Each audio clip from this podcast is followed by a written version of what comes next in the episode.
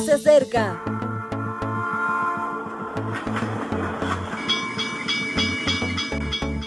Partimos ya.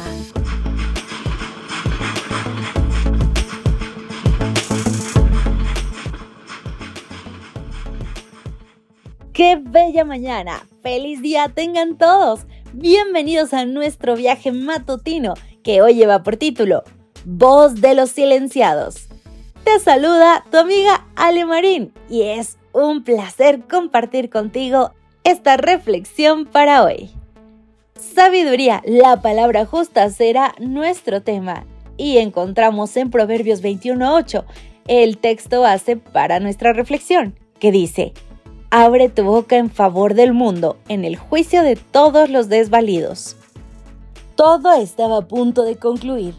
Algunos habían comenzado a marcharse porque el día había sido muy largo e intenso. Reunirse con cerca de 200.000 personas, marchar, cantar de forma masiva y escuchar arengas se hizo pesado. Martín era el último de 10 oradores y podría haber sido uno más.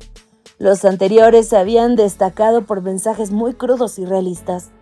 Martín empezó así, pero vio que la cosa no funcionaba fue entonces cuando una cantante, Mahalia Jackson, le hizo entender la situación. Háblales del sueño, Martín. Y Martin Luther King pronunció uno de los discursos más relevantes de la historia. Solo algunas palabras para recordarlo. Sueño que un día esta nación se levantará y vivirá el verdadero significado de su credo. Afirmamos que estas verdades son evidentes que todos los hombres son creados iguales. Sueño que un día en las rojas colinas de Georgia, los hijos de los antiguos esclavos y los hijos de los antiguos dueños de esclavos se puedan sentar juntos a la mesa de la hermandad.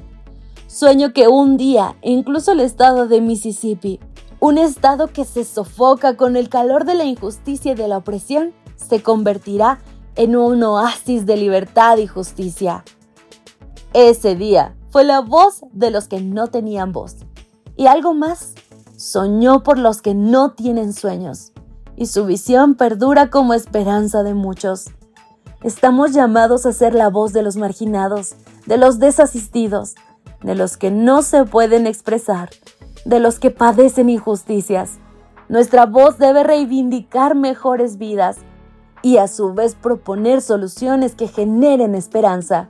Ser cristianos nos hace mirar a una nueva tierra, pero no esperemos a que cambie en el momento de la segunda venida.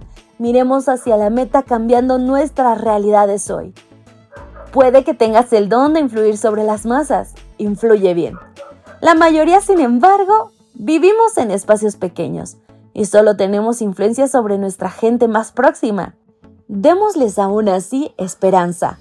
Recuerda que la mayor revolución de la historia comenzó en un hogar humilde, con un matrimonio junto a un niño pequeño. Y al poco llegaron un montón de pastores con sus ovejas. Da voz a los que no la tienen. El mismo Martin Luther King dijo algo que nos debiera hacer pensar. Más que las palabras de los violentos, temo el silencio de los hombres buenos.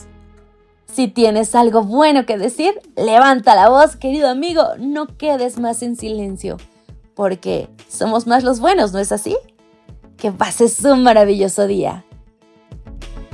Gracias por acompañarnos. Te recordamos que nos encontramos en redes sociales. Estamos en Facebook, Twitter e Instagram como Ministerio Evangelike.